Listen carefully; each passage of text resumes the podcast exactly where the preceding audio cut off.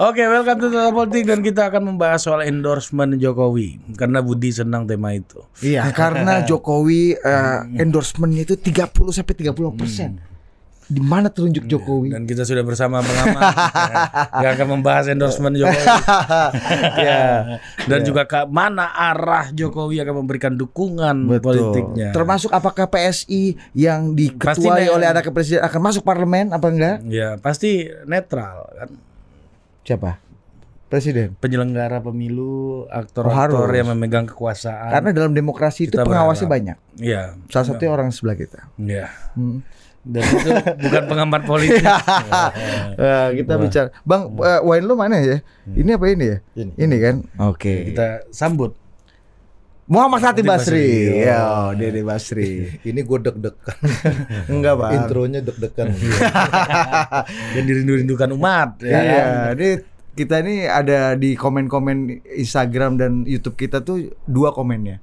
Mencari satu kemana Opung Panda setelah putusan MK, karena Opung lagi ternyata healing di si borong-borong, mengingat masa remaja lagi kan, biar Opung milenial bersaing sama Gen Z juga. Benar, healing juga. Untung aku nanti kalau ketemu gue pengen nanya, Opung melukat nggak deh si borong-borong? Nggak ada, melukat di sana aja, di Bali aja. Ya kan, Opung lagi masuk ke masa-masa itu. Yang kedua Dede Basri. Mana nih tausiah-tausiah dakwah soal ekonomi politik kita? Paling bisa. Dan pasar bebas ini. Iya, dan pasar bebas yang katanya nggak masuk akal lah, orang Indonesia itu punya ideologi. Masih nggak? Apa tuh? Pada tesis itu nggak? Masih. Jadi bahwa ideologi itu sebetulnya di sini sebagai akibat. Sebagai belum sampai sebagai sebab. Jadi misalnya tahun 70 itu waktu duit minyak, uang minyak itu banyak, pemerintah itu bisa punya apa namanya, kemampuan untuk membiayai proyek-proyek strategis karena uangnya ada. Jadi waktu itu dibikinlah berbagai macam kebijakan yang intervensionis. Ya. Nah, tahun waktu itu teknokratnya Wijoyo CS. Tahun 80-an awal itu harga minyaknya jatuh, pemerintah nggak punya uang. Jadi gimana untuk menjalankan ekonomi? Diserahin ke private sector. 80-an. Oh, makanya bank banyak segala macam itu ya. Bikin deregulasi pada waktu itu. Itu teknokratnya juga Wijoyo CS. Jadi isunya bukan soal ideologi, tetapi pada saat kita punya uang, kita mampu untuk membiayai proyek-proyek yang sifatnya intervensi pemerintah banyak. Pada saat nggak punya uang, kita serahin ke pasar. Jadi bukan soal ideologis, beda dengan Latin Amerika. Kalau Latin Amerika itu berangkatnya dari ideologi. Oh, gimana? Kayak Cardoso, misalnya di Chile, ya, dengan Chicago Boys, itu memang mereka berangkat belief bahwa kebijakan ekonominya itu di-drive berdasarkan satu doktrin tertentu gitu. Kalau di kita enggak, kita punya duit atau enggak. Kalau lagi kita punya duit, banyak proyek pemerintah. Kalau nggak punya duit, ya serahin ke pasar gitu. Oke. Jadi karena itu yang terjadi adalah di dalam kebijakan sifatnya pragmatis. Ideologi itu sebagai akibat aja dari, bukan sebab yang mendorong policy itu. Iya. Kayak misalnya kita pengen, kayak kemarin Pak Jokowi misalnya kan hilirisasi. Kita stop ekspor nikel kita ke luar negeri. Terus kita harus ada ketahanan pangan. Kita harus mulai swasbada, harus punya ketahanan pangan yang baik segala macam.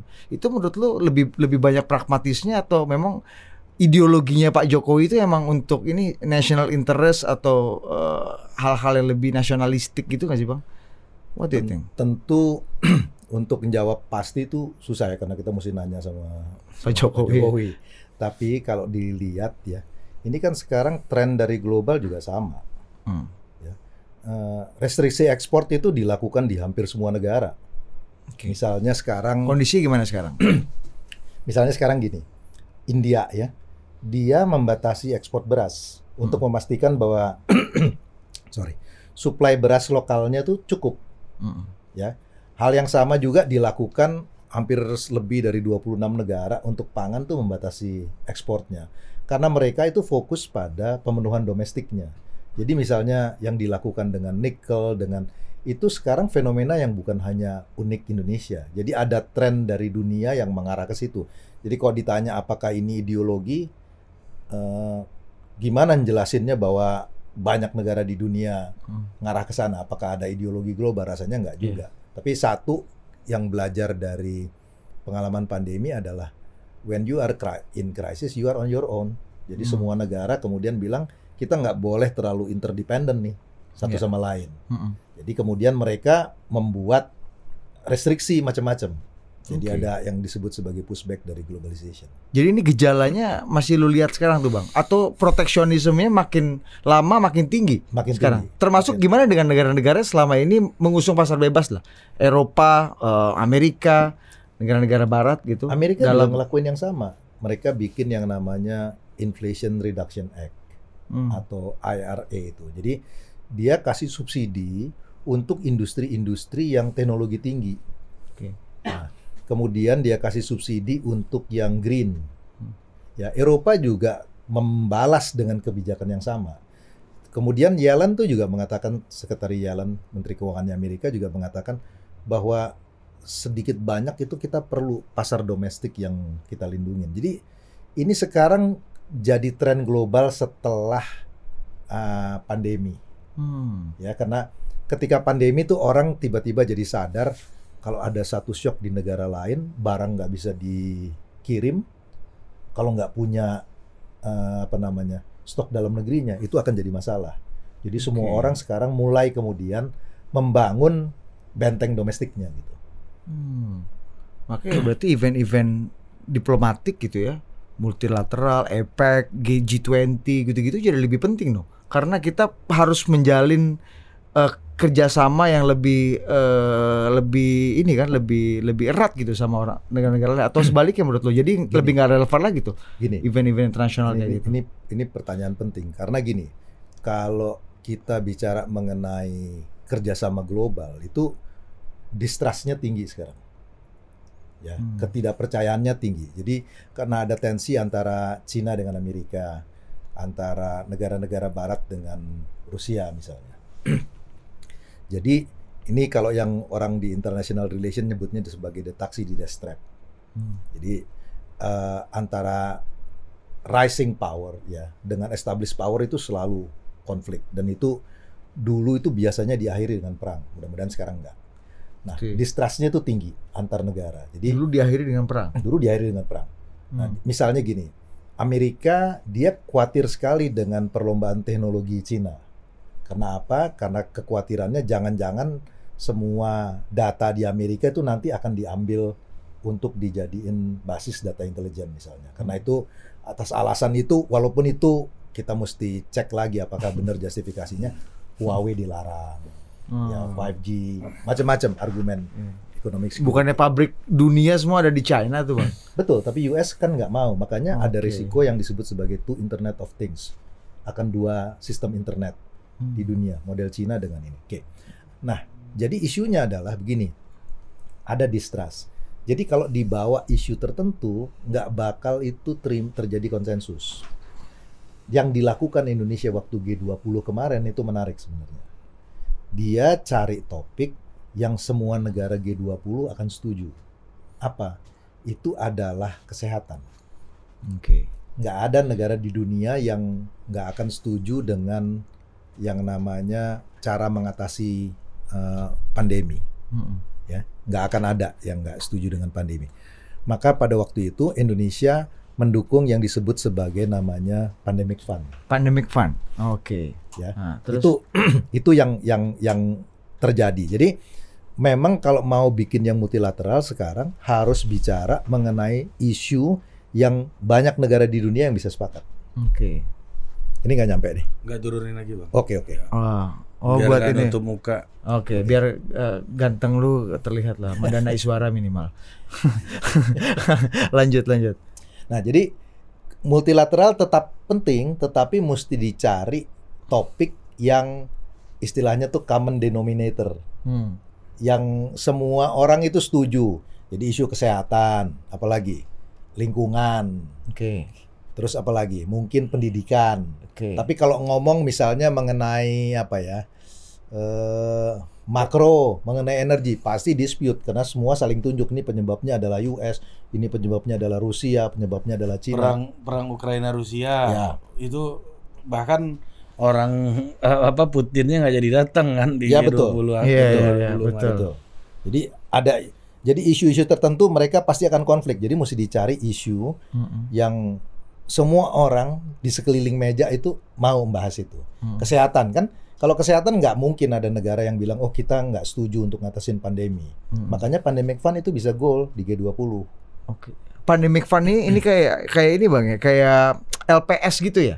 Kayak untuk security fund untuk kalau ada hal-hal yang betul. Jadi asuransi lah gitu. Idenya Pandemic Fund adalah pelajaran dari COVID kemarin, itu banyak negara miskin dan negara menengah, berpendapatan menengah itu nggak siap untuk ngadepin pandemi. Sebetulnya negara maju juga nggak siap, tapi mereka lebih nggak siap. Ingat pada waktu itu di Indonesia, kalau tes PCR tuh hasilnya seminggu kan, ya kan? Karena labnya nggak ada. Nah jadi dikasih grant, dikasih hibah buat negara-negara miskin dan berpendapatan menengah untuk bikin lab, bikin surveillance, kemudian juga workforce. Dikasih dana nih buat mereka untuk lakukan investasi di dalam pandemic prevention, preparedness and response. Dananya itu dari negara-negara donor yang kasih kontribusi. Nah, jadi tetap ada relevansinya dong multilateral atau sekarang kembali ke polanya Donald Trump ya, Ri, ya. Donald Trump tuh keluar dari NATO, keluar dari NAFTA segala macam. Udah kita bilateral aja. Lu butuhnya sama siapa ya udah kita hantam di situ aja. Sekarang jadinya kayak Pak Jokowi kemarin ke China gitu, abis itu Pak Jokowi ke ke Timur Tengah gitu untuk cari hal-hal yang mungkin bisa kita kerjasamakan hanya berdua aja, nggak perlu forum-forum yang lebih gede. Menurut lu gimana? Itu yang menurut gue sebenarnya kalau bisa itu yang dimunculkan multilateral. Kenapa? Karena banyak hal, banyak isu yang nggak bisa diselesaikan di dua negara. Jadi banyak isu yang nggak bisa diselesaikan bilateral. Misalnya gini, lo bicara pandemi, nggak bisa lo selesaiin antara Indonesia dengan Cina, Indonesia dengan Singapura. Itu seluruh dunia mesti duduk sama-sama. Walaupun secara teknis diplomasi untuk bilateral meeting itu lebih konkret. Betul. Tapi ada lu punya apa, gue punya apa, kita tukeran nih. Gitu. Tapi ada banyak isu global yang nggak bisa diselesaikan dengan cara bilateral. Climate. Kita sama Singapura kan persoalannya nggak hanya di dua negara. Jadi banyak persoalan-persoalan dunia itu yang nggak bisa selesai dengan bilateral. Karena itu mesti dilakukan upaya untuk mengembalikan kepada multilateral. Masalahnya sekarang multilateralism itu bukan hal yang menarik lagi buat orang. Bahasa lo tadi itu nggak konkret gitu. Ngomong-ngomong terus kemudian nggak ada duitnya gitu kan. Kayak ASEAN itu kan berunding nikah masuk juga gitu kan. Masuk juga benar. Akhirnya ya gue butuhnya sama apa ya gue datengin Presiden Xi Jinping. Ya jangan-jangan itu yang menjawab itu Bang tadi, you are on your own. Jadi ya kondisinya memang nggak, kita harus menjalankan kebutuhan atau negosiasi sesuai dengan kebutuhan kita. Nah ini soal perang nih Bang. Ini Rusia Ukraina belum beres-beres ya kan. Timur Tengah nih lagi bergejolak banget sekarang, Palestina Israel segala macam. Bang Dede ngelihatnya gimana Bang? Gini, gue ngomong mengenai dampak ekonomi ya. Iya pasti. Ya, terhadap Indonesia. Iya, bukan ke dampak pemilu 2024 itu lo nggak? Ya kan? Ada juga nanti. Oh ada, mantap. Karena gini, yang terjadi sekarang adalah harga minyak itu kemungkinan naik. Ya, sekarang sih masih relatif aman lah, sekitar 988 gitu ya. Belum sampai 100 ya? Belum sampai 100. Dan asumsi minyak kita di APBN itu $90. Jadi kalau sekarang harganya ini masih di dalam range. Tapi katakanlah harga minyak naik sampai 150. Kan selisihnya nih harus ditanggung subsidi. Dalam subsidi kan, berarti beban subsidi itu akan naik. Ya. Dengan situasi pemilu, karena tadi lo ngomong mengenai pemilu, itu hampir tidak mungkin pemerintah naikin BBM. Ya, pasti nggak populer. Dan itu kalau lihat dari approval rate di selalu, tanya aja sama pollster, itu selalu approval rate presiden itu turun ketika naikin BBM, hampir semua presiden. Ya. Makanya dihindari, apalagi jelang pemilu. Apalagi menjelang pemilu. Meskipun presiden yang ini sekarang nggak akan maju lagi kan? Dulu 2014 Pak SBY juga nggak akan maju lagi pada waktu itu. Udah di-prepare kenaikan BBM-nya, baru dilakukan setelah Pak Jokowi masuk kan. Nah, jadi beban subsidinya akan naik. Satu, persoalannya adalah fiskal kita cukup kuat nggak untuk itu. Nah, kita cukup beruntung karena apa? Karena sampai dengan bulan September fiskalnya tuh surplus. Surplus tuh artinya yang diterima dari pajak itu lebih banyak dibandingkan dengan yang dibelanjain. Kenapa itu terjadi? Kalau kita lihat penerimaan pajaknya sebetulnya normal, tapi belanjanya seret. Belanjanya seret. Gimana tuh? Belanja seret yang itu gimana? Keluar duitnya itu nggak sebanyak seperti yang seharusnya. Penyerapannya itu jauh lebih rendah. Nggak, karena macam-macam hal. Mungkin karena kekhawatiran jadi isu. Kalau nggak hati-hati nanti jadi isu hukum. Ya kan baru pada waktu terakhir tuh ada beberapa isu yang muncul kayak misalnya BTS. Ya kan bikin orang jadi hati-hati. Kemudian ada korupsi apa lagi? Tol, Menteri atau Pertanian apa. Kemarin. Ya, Pertanian. Jadi kan di dalam dia untuk belanja dia hati-hati sekali. Yang kemudian juga kedua, rasanya menurut gua nggak bisa dihindarkan, orang sibuk dengan pemilu nih sekarang. Jadi konsentrasinya juga. Jadi belanjanya kurang. Nah, kalau belanjanya kurang, APBN-nya itu surplus fiskalnya sampai dengan September. Jadi kalau harga minyak naik, itu kita masih punya ruang untuk nggak perlu naikin BBM. Tapi bahayanya apa? Bahayanya gini, kalau BBM-nya terus disubsidi, harga domestiknya kan murah. Lebih murah dari internasional. Apa yang kejadian? Diselundupin keluar. Ini bisnis besar kan. Coba kalau bedanya sekitar 30-40%, ya kan? Dijual nih barang keluar. Jadi diimport masuk ke sini, kemudian diselundupin keluar. Itu kan 40% perbedaan harga. Wah, arbitrase itu lebih gede dari bisnis makanan Padang tuh. Jauh profitnya kan. Jangan makanan Padang dong. Ya, makanan Padang tuh kan ininya profit marginnya tinggi. Coba kok tanya si Ari lah. Lebih baik gua hengki-pengki sama orang yang jaga perbatasan kan dibanding gua. Nah, kalau itu yang terjadi ya, maka konsumsi BBM-nya bisa naik. Kalau konsumsi BBM-nya naik sementara harga energi, harga komoditas turun, harga coal-nya turun, ekspor kita turun, importnya naik. Maka akan ada tekanan di neraca pembayaran.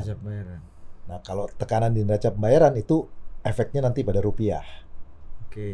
Nah, kalau rupiah itu mengalami peningkatan, ya harga-harga barang akan jadi lebih mahal. Karena kan sebagian diimpor. Di tengah situasi kayak begini, ini yang jauh lebih sensitif. Ada lagi soal isu El Nino. Kekeringan. Ya, kekeringan. Ini katanya itu mungkin sampai Desember. Itu kita pernah punya kasus El Nino 97. Ya. Dan itu salah satu yang men-trigger pada waktu itu ketersediaan beras terganggu. Beras itu adalah komoditas yang sangat sensitif secara politik. BBM lo boleh naikin nggak apa-apa, orang itu nggak makan bensin. Ya, dia efek dari kenaikan BBM itu melalui transport atau jadi kenaikannya itu manageable. Tetapi kalau misalnya harga beras naik itu isu politik. Jadi pemerintah mau nggak mau itu harus, dan kalau BBM itu masih ada opsi untuk menaikkan. Tapi nggak mungkin pemerintah itu menaikkan harga beras. Itu karena implikasinya apa? Yang terkena kalau BBM tuh yang konsumsi adalah kelas menengah atas. Ya, yang bawah itu porsinya kecil banget lah. Karena mereka nggak punya. Kayak teman-teman gue demo, teman-temannya dia pada demo, rakyat kecil menjerit kalau BBM naik. Hitungannya begini, barang itu kalau disubsidi itu akan dinikmati kalau lo konsumsinya banyak, bener nggak? Misalnya gini, Lo beli bensin 1 liter, subsidinya per liter tuh 6.000, lo cuma dapat 6.000. Tapi kalau konsumsi lo 100 liter, lo kan dapat 600.000. Orang yang miskin kan nggak punya mobil, ya kan? Dia paling dia motor atau dia lewat public transport. Berarti kan subsidi yang besar jatuhnya ke kelompok menengah atas. Sederhananya seperti itu. Tapi kalau beras, itu mau kaya, mau miskin, makan nasinya sama. Ya kan, nggak berarti bahwa orang kaya kemudian jadi dia konsumsi berasnya jadi 10 piring kan, dia sama-sama. Nah kalau harga berasnya naik, itu baik yang miskin maupun yang kaya itu efeknya terpukul. Jadi itu nggak, itu adalah komoditas yang harus hati-hati. Karena itu makanya pemerintah bikin BLT, ya bikin BLT yang El Nino, BLT El Nino. Yang mungkin Desember ini kalau nggak salah 400.000 apa akan di-disburse. 18 berapa hari? 18,7 juta. 18,7 juta hari keluarga.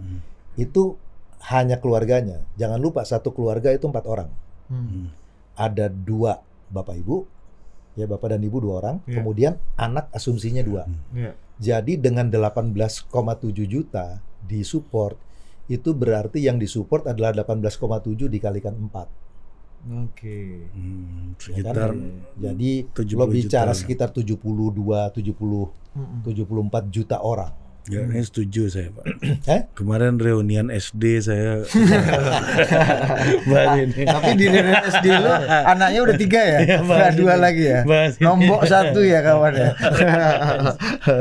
Jadi itu kalau itu dilakuin, itu coverage-nya ya kalau 20 juta rumah tangga kan 80 juta. Itu sekitar 74-75 juta orang dapat support. Ini gue baca ini subsidi-subsidi nih Bang. Lanjut lagi Bang. Nah, jadi ya dengan situasi dari global ini, satu resiko yang dihadapin adalah harga minyak naik. Tapi itu bisa di-solve melalui APBN tadi, bisa ditanggung. BLT. Ya. Terus kemudian bisa diabsorb. Kemudian lagi yang kedua adalah BLT. Tapi ada implikasinya, kalau APBN-nya dipakai untuk perlindungan sosial, maka program lain itu harus dikurangin. Kecuali penerimaan pajak itu bisa naik.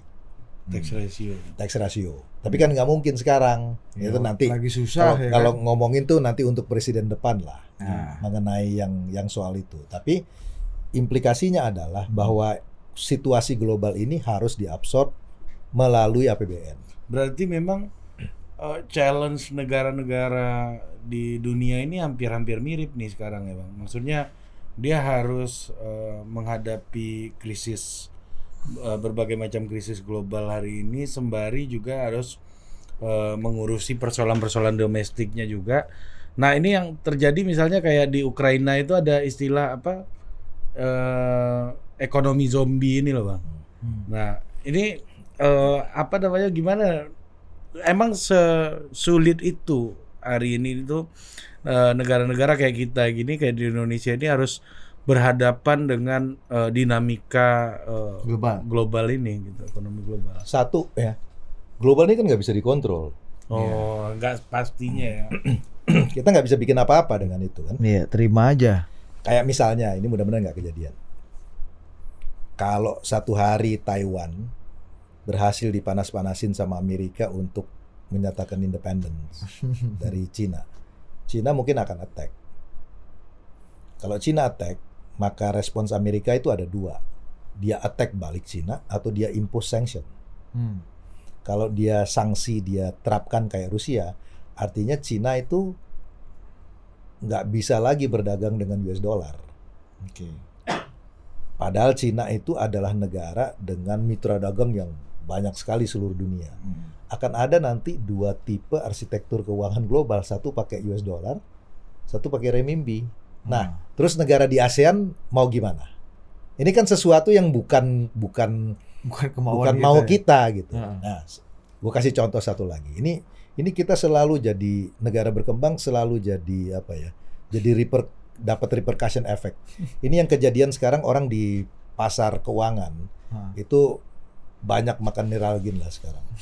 Karena Panadol, apa namanya? Aspirin. Terus macam-macam karena apa? Karena pusing dia. Apa yang kejadian? Ini juga nggak ada hubungannya dengan negara berkembang tadinya. Jadi yang terjadi di Amerika itu adalah mereka melihat ini counterintuitif nih. Kemungkinan resesi di Amerika itu mengecil. Oke. Kalau kemungkinan resesi di Amerika mengecil, artinya perbankan di Amerika itu akan mengetatkan uangnya, dia nggak mau lagi beli obligasi. Okay. Sehingga permintaan obligasi itu turun. Okay. Di sisi lain, obligasi ini biasanya dijual sama negara-negara berkembang. Dijual ke negara-negara berkembang, ke macam-macam, semua bisa beli di situ. Yeah. Sementara di sisi lain, defisit anggaran di Amerika itu gede, harus dibiayai lewat obligasi. Jadi yang terjadi adalah supply-nya naik, demand-nya nggak ada, harganya turun, bond yield-nya naik. Nah, ketika bond-nya naik, maka Fed tuh harus naikin bunga. Yeah. Fed naikin bunga, kalau Bank Indonesia nggak ikut naikin bunga, rupiahnya kena. Okay. Padahal kalau ditanya, ini ada urusan dengan kita nggak? Sebetulnya nggak ada urusan dengan kita. Tapi kembali lagi ke pertanyaan lo, jadi memang negara-negara berkembang ada dalam situasi kalau misalnya Amerika batuk, kita bisa kena flu gitu. Ya, kalau dia bersin, kita bisa kena batuk gitu. Makanya pemilu ini intervensi Amerika, ini ada isu terus. The Golden Boy of America ini kata Pak Zulfan kan. Iya benar. Tapi pertanyaan fundamental gini, Bang. Oke. Okay. Kalau benar dalam ekonomi itu aktor ekonomi yang rasional itu cenderung mengambil keputusan yang situasional gitu ya. Dalam situasi global kayak begini karena perang, misalnya perang Ukraina Rusia, ini yang terbaru Israel dan Palestina, dan semua orang susah.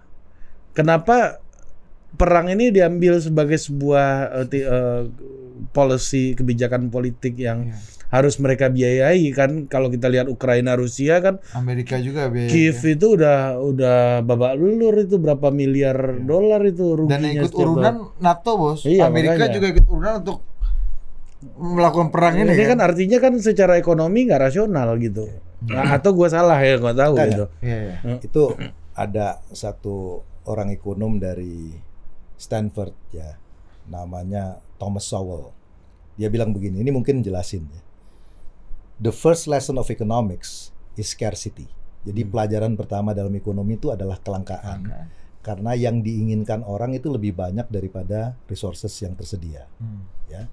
Tapi dia bilang lanjutannya, but the first lesson of politics is how to ignore the first lesson of economics.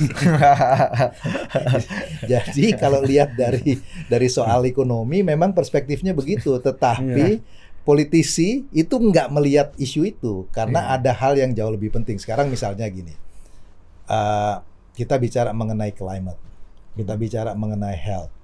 Sebetulnya kalau orang mau lihat rasional, kenapa nggak dialokasikan aja uangnya untuk climate dan health? Itu kan kemanusiaan. Tapi jangan lupa itu uang yang dibuat untuk rekonstruksi di Ukraine itu uangnya besar, ya kan? Jadi kalau kita ngelihat seperti itu, memang isunya jadi kenapa dilakukan? Tapi kembali lagi ini soalnya kan adalah soal geopolitik. Kalau soal geopolitik nggak bisa dilakukan kalkulasi, ya. Jadi misalnya, wah ini nanti kita mau senjata, yang senjata itu kan backward linkage-nya nggak banyak. Tapi kalau kemudian itu soal security, ya nggak ada justifikasinya. Sekarang Amerika juga lakuin begitu. Tadi pertanyaannya, semua teknologi kan dibikin di Cina. Betul, kalau mestinya secara rasional dia bilang, kalau gitu kita mesti kerjasama sama Cina. Tapi justru itu kekhawatiran mereka. Bener. Dan akhirnya nggak apa-apa deh, gua agak rugi dikit, harus bayar lebih mahal untuk tadi ya. Oh gitu. Makanya perang-perang ini kan sebenarnya kan makin membuat dunia yang udah masing-masing, dunia yang sangat proteksionis ini jadi makin runyam kan, Bang, sebenarnya, Bang. Tapi itu tetap dilakukan gitu. Dan kalau lihat misalnya isu mengenai Cina di Amerika itu kan bipartisan. Mau Demokrat maupun Republikan itu dukung untuk apa ya? Political tension dengan China gitu. Kalau Israel Palestina gimana, Bang? Ini efeknya nanti abang tadi bilang nih kayaknya yang paling dekat ini bensin kan, fuel kan. Nah efek lainnya ini apa, Bang? Yang mungkin bisa merambat dan kayaknya ini ke depan perlu kita antisipasi, apalagi ini jelang tahun-tahun pemilu nih. Ini duit lagi banyak beredar banget ya Bang, likuiditas kering nih kalau kata orang financial market nih kan. Duit lagi banyak beredar nih, apalagi ya kan memegang cash agak banyak kawan-kawan di lapangan nih. Yang paling dikhawatirin adalah kalau perangnya meluas ya.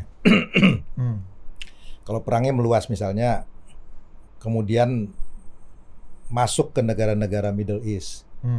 Dampaknya itu bisa di luar dugaan kita. Ya mudah-mudahan sih nggak terjadi gitu. Ya kayak Erdogan aja kemarin udah ngumpulin orang se-Turki kan. Betul. Yeah. Ya. Dan itu efeknya kepada nanti komoditas, kepada energi. Kan link dari ekonomi itu selalu munculnya melalui harga. Yeah. Ya. Jadi kalau ini meluas, itu efeknya mungkin jauh lebih besar dari yang perkiraan kita. Gitu. Nah, bantalan sosial dan bantalan ekonomi berupa BLT bansos ini menurut Abang seberapa punya kekuatan sih Bang untuk membuat kita landingnya nggak begitu keras? Karena tahun ini kan angkanya 476 T, tahun depan naik 546 T. Ini tadi bansos-bansusnya banyak banget tuh Bang. 18 juta kepala keluarga, ada juga yang 20 juta kepala keluarga untuk BLT yang lain, PKH 10 juta kepala keluarga gitu. Banyak sekali gitu Bang. Gimana Bang Dede ngelihatnya? Ini satu ya. Ini mungkin sebagian dari politisi ada yang seneng, ada yang enggak gitu. Karena kalau dari segi ekonomi, dengan kondisi di mana harga beras naik, kemudian BBM nggak mungkin dinaikkan, itu mau nggak mau proteksinya harus melalui subsidi. Itu nggak terhindarkan. Karena kalau misalnya harga beras itu dibiarin naik, itu risiko bukan hanya risiko politiknya, orang marah betulan tuh. Ya, kalau isu misalnya gini ya, isu mengenai hukum atau apa itu adalah isu kelas menengah. Selama kelas menengahnya masih belum besar, isu itu nggak meluas. Soal politik dinasti itu kelas menengah tuh Bang ya? Kelas menengah itu dia nggak meluas. Tapi nanti kalau satu ketika kelas menengahnya besar kayak kejadian di Chile, Chile itu menarik. Jadi Chile adalah sebuah negara yang terbaik di Latin Amerika, pertumbuhan ekonominya tertinggi di Amerika, penurunan kemiskinannya dari 53 juta ke 6 juta. Jadi fantastis. Tapi terjadi protes, Pinera mau dijatuhin. Di tengah prestasi kayak gitu. Kenapa? Karena isunya isu keadilan. Okay. Nah itu terjadi ketika kelas menengahnya mulai luas. Oh, cerita yang kayak lu naik bus ini Bang ya? Ya. Patas, terus patah AC, sekarang soal ada bus khusus perempuan gitu-gitu. Certified complainer. Iya, certified complainer ya bener. Jadi dia mulai, isu itu mulai muncul ketika kelas menengahnya membesar. Tapi kalau buat negara dengan penduduknya yang miskin, itu isu yang relevan, itu adalah pangan. Oke. Jadi nggak bisa enggak, itu harus disupport dengan bantuan. Nah, kita gimana? Itu yang dilakuin sama pemerintah dengan BLT apa El Nino 400.000. Nggak tahu ini hebatnya, nggak tahu ini tidak hebatnya adalah BLT walaupun banyak dikritik dulu itu adalah kebijakan ekonomi yang economically sound dan politically sound. Oke. Ya. Orang itu kalau dikasih BLT itu konkret gitu, secara politik itu konkret. Ya, lu dikasih ini kan, cash ya kan, dikasih cash ya, dikasih support gitu. Kalau yang lain kan dikasih janji atau apa itu nggak, itu abstrak lah, nanti akan bikin kayak. Tapi kalau dia dikasih, nah ini dia punya implikasi kepada ekonomi dan politik. Jadi bukan sesuatu yang mengejutkan kalau kemudian, dan ini justified secara ekonomi, memang harus dikasih BLT di dalam kondisi di mana harga berasnya naik gitu. Dan dia punya apa ya, efek positif kepada incumbent pasti. Kan nggak ada incumbent ya sekarang nih. Atau orang yang mungkin dianggap menjadi wajah incumbent gitu. Wajah incumbent. Itu apa namanya akan sangat membantu di dalam proses itu, karena buat masyarakat ya itu beras matters loh. Sekarang beras berapa? 15.000 sekian, hampir 16.000-an. Itu kalau naik itu sangat signifikan. Jadi support di dalam BLT itu menjadi sangat penting. Gitu. Dan kita komposisinya rakyat miskinnya masih besar dong. Besar kita gini, dong. Porsi yang dikategorikan sebagai poor kecil, tetapi yang paling besar dari kita itu adalah yang namanya vulnerable. Okay. Jadi kalau misalnya tiba-tiba harga beras naik sedikit, tiba-tiba lo jadi kategorinya miskin. Oh. Jadi lo nggak miskin sekarang, iya. Tapi harga beras rentan naik miskin. Aja, rentan miskin, naik aja 200 perak, tiba-tiba lo terjadi dalam kelompok miskin. Jadi kelompok bisa yang menerima BLT gue ya. Iya. Nah, betul, gara-gara jadi yang apa ya, yang hidup di garis kemiskinan itu banyak. Nah, itu makanya harga beras itu jadi sensitif. Di garis-garis offside nih, Bang ya. Betul. Naik dikit, inflasi dikit langsung celana copot itu, Bang. Iya. Ya kan, udah gantung kan. Iya, langsung. Nah, ini menarik, Bang, kalau kita lihat di gue tertarik lihat ekonomi negara-negara yang lagi perang ini, Bang. Okay. Misalnya kan ini seperti tadi bahwa politik itu membantah alasan ekonomi tadi kan. Yeah. Nah ini di Rusia itu Putin bikin kebijakan untuk sejenis nasionalisasi terhadap aset-aset perusahaan yang menghukum Rusia gitu. Jadi misalnya kalau tadi kasih sanksi-sanksi itu kita nasionalisasi aja gitu. Iya, dia balas kan. Iya, dan perusahaannya Rusia yang di luar negara-negara yang mengambil sanksi juga diambil alih juga gitu kan. Jadi perangnya jadi ugal-ugalan juga kan luar dalam kan akhirnya gitu. Nah, ini kan namanya perang itu selalu kita berpikir kalah menang itu pasti bonyok kan, namanya orang kelahi gitu loh, Bang. Nah, gimana Bang Dede ngelihat kecenderungan bukan hanya Keynesian tapi juga udah ultra nasionalis melakukan nasionalisasi aset yang mungkin kita jadi teringat dengan apa yang terjadi di awal kemerdekaan dulu itu kan Bung Karno, kebun-kebun Belanda, gula, gitu kan dulu kan. Nah itu apakah cara berpikir yang kayak gitu tuh masih ya Keynesian aja efektif, apalagi ambil alih aset, apakah itu tuh kayak gitu nggak sih? Dan gitu. gue nambahin dikit, Bang, apakah ini juga tidak hanya jadi wajah Rusia tapi jadi tren global baru lagi seperti tadi kata yang Bang Dede yang melakukan pembekuan aset kan Amerika ketika Rusia menyerang Ukraina. Awalnya Amerika kan dia yang kemudian dia freeze, dia bekukan sebagai sanksi itu. Ya, itu yang kemudian membuat banyak negara bilang, kita bahaya ini kalau naruh asetnya dalam dolar. Karena tiba-tiba nanti bisa itu kemudian membuat orang bikin BRICS. Oke. Jadi kita mesti pegang nih currency lain gitu. Karena renminbi. Jadi itu jadi muncul. Jadi yang gua mau bilang di sini adalah tadi yang dibilang Ari itu betul. Gejala ini terjadi dan itu nggak hanya, artinya gini, retaliasinya itu bener-bener asetnya lah di freeze, dinasionalisasi, jadi berbagai langkah itu dilakukan gitu. Jadi bukan hanya ideologi satu negara sekarang, tapi itu adalah cara cara yang digunakan di dalam perang ekonomi. Ya, itu yang jadi kalau bener sih kalau dilihat itu kayak di zaman dulu lagi. Iya. Dan seperti kata Bang Dede tadi bilang, awal-awal kayak begini ujungnya perang beneran gitu. Saya kan. Saya lagi membantah omongan Budi di awal aja sebenarnya. Yang mana tuh? Yang mana? Dunia jadi Keynesian. Ini enggak Keynesian ini. Udah ultra nasionalis. Iya. Neokolin nih lawannya nih. Tapi emang bikin perhimpunan-perhimpunan baru kayak BRICS gitu ngaruh Bang sekarang. Maksudnya seberapa bisa melawan sih kekuatan-kekuatan mereka nih? Ini neo emergent forces lagi. Iya, ini kayak Nevo dan All Nevo. Mungkin nggak bisa karena porsi dari US dollar di dalam global trade itu sangat besar. Porsi dari euro juga sangat besar.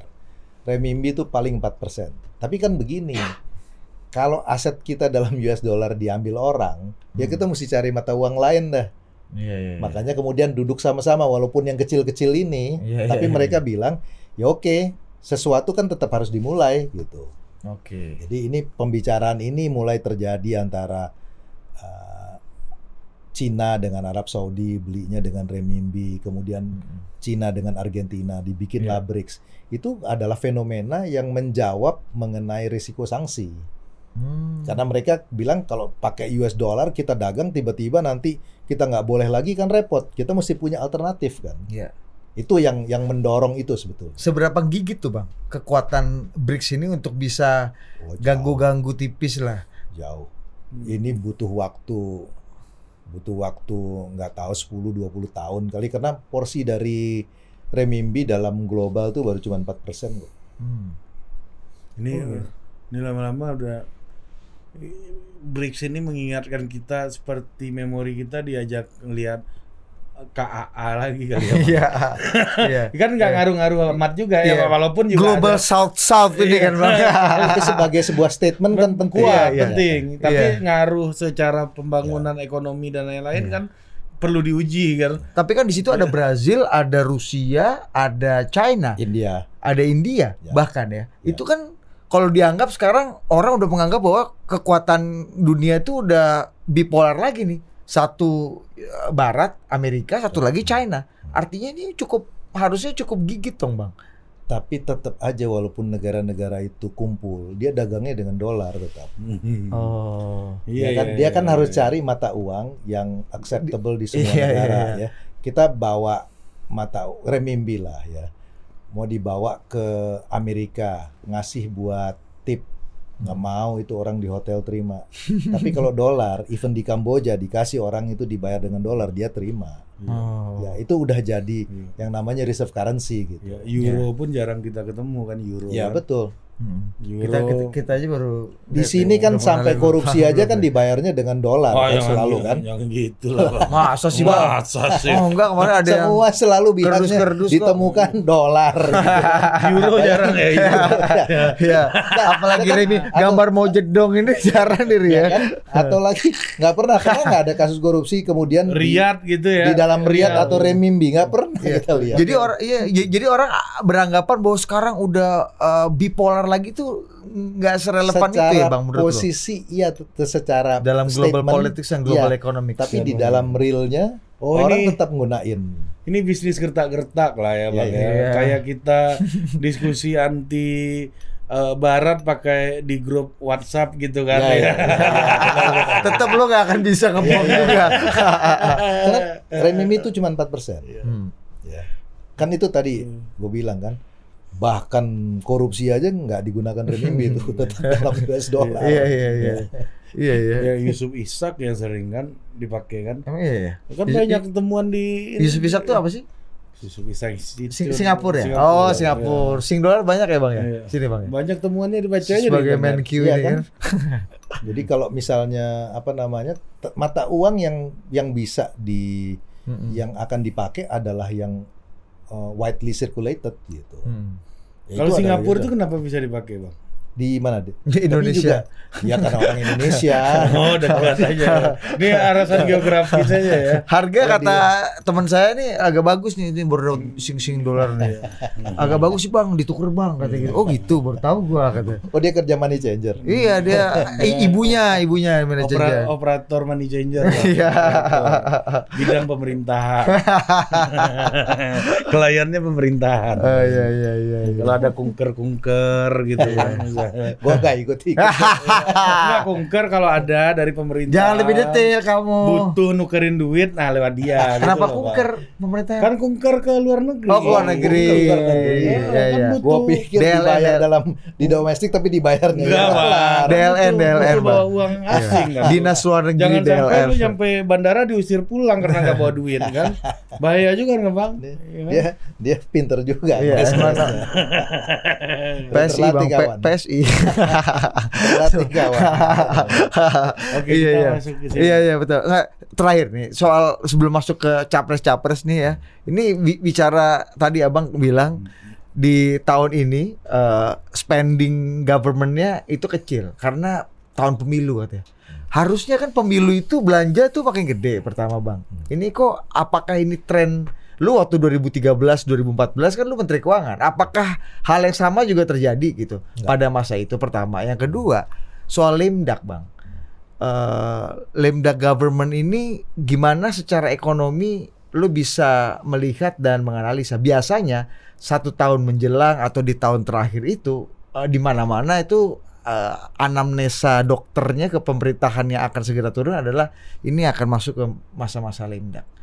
Lu gimana mengidentifikasi dan melihatnya? Satu, yang pertama, belanja itu gede di masa pemilu, tapi bukan belanja pemerintah. Belanja kita nggak tahu belanja siapa lagi yang lain, tapi itu besar. Bukan belanja pemerintah. Karena apa? Karena biasanya di dalam tahun terakhir APBN, kan pemerintah yang lama itu tidak etis untuk membuat APBN pemerintah baru dong. Ya kan? Dia nggak bisa bilang nih, nanti misalnya pemerintahannya Presiden Jokowi membuatkan APBN untuk misalnya Amin, atau Ganjar Mahfud, atau Prabowo Gibran. Kan mereka punya program sendiri. Nggak mungkin mereka bisa bikin APBN-nya. Maka APBN-nya dibuat itu namanya baseline. Baseline itu adalah standar yang pokoknya negara itu jalan gitu. Jadi nggak ada program-program yang spesifik. Karena itu kan nanti pemerintah baru, presiden baru akan datang dengan programnya. Oke. Jadi meskipun Oktober ke Desember aja kan, dua bulan lah. Dia datang dengan programnya. Kan APBN 2025 ya, itu kan dibikin oleh pemerintah 2024 sebelum Oktober. Iya. Ya kan? Iya. Dia kan masuk, jadi siklus APBN itu adalah Mei, dia mulai pembahasan sampai dengan di approve Agustus. Pemerintahan baru kan datangnya Oktober. Jadi APBN 2025 disusun oleh pemerintahannya Presiden Jokowi. Okay. Dia nggak mungkin membuat APBN 2025 dengan programnya. Nggak tahu siapa yang menang, presiden, nggak tahu programnya apa. Jadi APBN 2025 dibuatnya itu baseline. Okay. Jadi nggak akan. Tapi bukan berarti bahwa belanjanya nggak datang. Belanjanya akan datang dari peristiwa politik. Dari orang yang tadilah duit beredar apa segala macam gitu. Jadi kalau dari segi APBN itu baseline sebenarnya. Oke. Tapi tahun ini lu bilang tadi belanjanya seret karena politik. Mestinya tahun ini itu sebetulnya spendingnya bisa lebih tinggi. Tapi mungkin sekarang lebih banyak menteri yang terlibat di dalam apa namanya, di dalam campaign-nya. Ya, di dalam campaign. Dan tidak, kalau dulu itu kalau dia maju atau apa semuanya mundur. Mundur. Kalau dia maju sebagai caleg, dia mundur sebagai menteri. Oh gitu. Zaman lu, Bang? Iya. Makanya Hatta Rajasa itu mundur sebagai Menko, digantikan oleh Hairul Tanjung. Sebagai Menko waktu dia mau running Wapres. Iya. Kalau menteri yang kemudian maju sebagai caleg DPR, dia juga mundur. Supaya aktivitasnya itu nggak terganggu gitu. Tapi kan sekarang kalau nggak salah keputusan MK. Itu perintah presiden waktu itu. Karena waktu itu nggak ada. Ini kan sekarang kan dibolehkan oleh MK kalau nggak salah ya. Nggak perlu mundur kan, hanya cuti aja. Kalau dulu mundur. Kalau dulu mundur, mereka yang running itu mundur. Makanya kalau ingat pada periode itu Hatta Rajasa running Wapres digantikan Hairul Tanjung. Kemudian Gita Wirjawan mau running presiden digantikan Lutfi. Jadi mundur pada waktu itu sehingga aktivitasnya bisa jalan.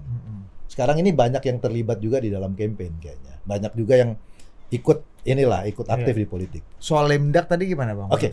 Nah, implikasinya begini. Ini ada dua nih. Ini gue mesti nanya sama lo. Ini satu putaran, dua putaran? Dua kayaknya kalau tiga calon ya. Tapi udah ada yang optimis satu kemarin. Sekarang bayangin, data terkini kayaknya dua lah ya. Kalau satu putaran itu kan berarti hasilnya keluar Februari dong. Quick count-nya malamnya udah keluar. Pemerintahan itu akan terbentuk, presiden dilantik 20 Oktober.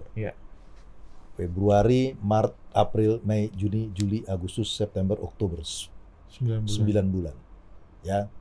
Februarinya nggak dihitung deh, 8 bulan. Ya, itu pada saat itu kalau yang menang sejalan dengan kebijakannya, sama dengan pemerintah sekarang, nggak ada isu. Keberlanjutan. Ya? Tapi kalau misalnya yang menang ingin datang dengan program tambahan, dia mau lakuin, dia nggak ngerubah nih, Dia nggak mau, bukan bertentangan, tapi dia mau bilang bahwa nanti yang saya prioritasnya urutannya berbeda gitu. Itu kan agak susah kan di dalam policy, apalagi kalau kemudian yang menang itu berbeda kebijakannya dengan apa kebijakan yang ada sekarang. Itu pasti awkward. Ya, itu ada 9 bulan periode itu. Kalau dia 2 putaran kan berarti yang berikutnya bulan apa? April. Juni. 26 Juni. Berarti Juli, Agustus, September dia ada 4 bulan. Ya. Nah, kalau apa yang terjadi dalam 9, 8 dan 4 bulan tadi? Orang kalau minta izin atau apa, itu ada kecenderungan ya di birokrasi bilang tunggu dulu deh, menteri berikutnya setuju nggak dengan pola yang ini?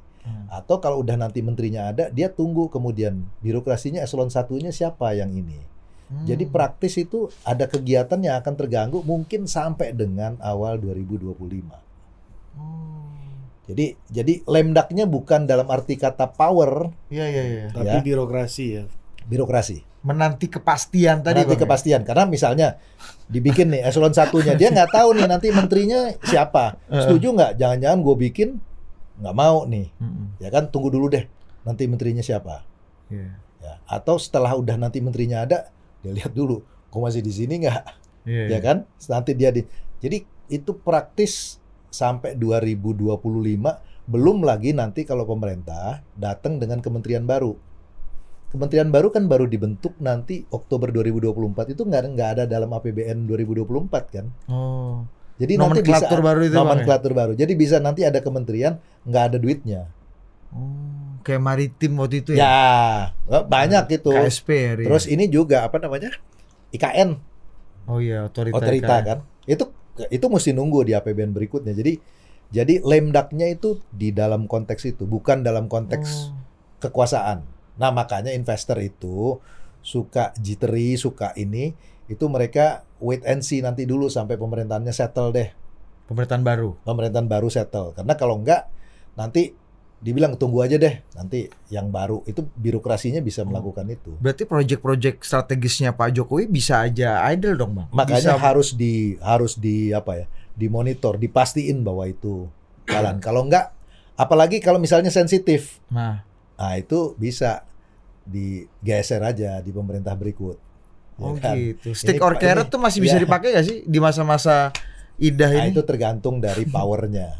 Kalau presidennya powernya kuat ya masih jalan. Tapi kalau enggak ya dia birokrasi itu punya kepandaian yang luar biasa untuk menggeser. Nanti jangan sekarang, nanti aja geser pemerintahan berikutnya. Iya. Jadi orang bilang approval rating Pak Jokowi 80% sampai 85%, punya dana bansos sekitar 570-an T tahun depan, itu akan membuat Pak Jokowi itu nggak akan lemdak gitu. Dari segi power. Ya. Tapi dari segi policy belum tentu. Karena kembali lagi itu. Ya, dari segi policy belum tentu. Kekuasaannya besar tapi belum tentu efektif. Betul. Ya. Itu emang jago gue lihat si hari ini. Top. Dia bisa menerjemahkan dengan cepat tuh. Bahasa itu manusia. Yang lo mau kan. Iya.